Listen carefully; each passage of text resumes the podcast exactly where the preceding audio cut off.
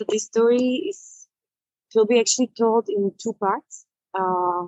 But the story is a story about the willow, and it will be told by the shadows, which are called Jamila and Maiva. There is just like some ancestor is just passing around. It's very noisy, so this is why maybe you don't hear us so much. It's actually a big boat full of ancestors. And so I will tell the story now, like from the shadow of Zuzana, which is called Maiva. And the story starts that we were leaving the place of our shadows, and we were looking for the spot for the portal, where to enter the ancestors' world. And there was a spot which was called Charlie's Burger, and we were somehow wondering if this is already the gate to enter it. And then Maiva was kind of willing to enter it, but Jamila was not. So we decided okay, we will continue further to look for the spot. And on the way, Jamila and Maiva met Hacker, the man with the hat, who was showing them actually a spot,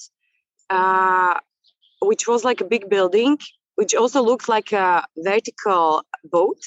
And on top of this building was an anchor.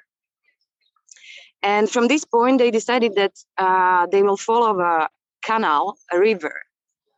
Then they started to walk through the river, and they started to wonder how they can make who are actually these ancestors around, and started to remind these questions how these ancestors communicate, or how do they appear to Maiva and Jamila.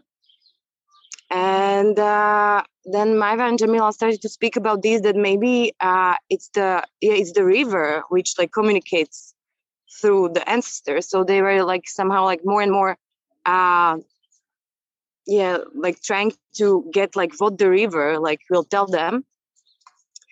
But actually they were just going through this canal, and on the other side of this canal they saw the willow, and they wanted to go there. So they were they were looking for the path, how to actually come to this willow, because it was on the other side. So they had to cross the bridge and somehow change the path. And while thinking of this, they were still keeping going. So they kept going, and they found the willow, but another willow. So they were okay, maybe that's the place where they had to stop and maybe make contact to the ancestors, or somehow to understand maybe how the ancestor can communicate with them. So they were sitting under this willow, and then there was some kind of a message coming out from the river, which was actually a poem of one Czech author, the poet called Karel Jaromír Erben, and this poem is about the waterman who is attracting a young lady who's sitting on the coast, or on this side of the river, and he's sewing his shoes, and also his coat with small red dots, and he's telling her that he's sewing it for his wedding for tomorrow. And the lady is somehow listening to it, but we know that at the end this waterman is taking this lady underneath the water, and captures her there, and force her to marry her him under the water. So we were somehow a little bit disturbed by this story, because Jamila and Maiva were okay, so what is this for a sign also for Jamila and Maiva?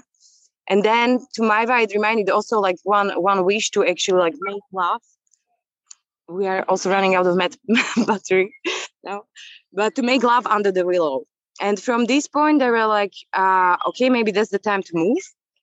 So then they were moving, and on the way they met the translator, Pocahontas, who showed them the way to go for ice cream. And maybe Jamila can go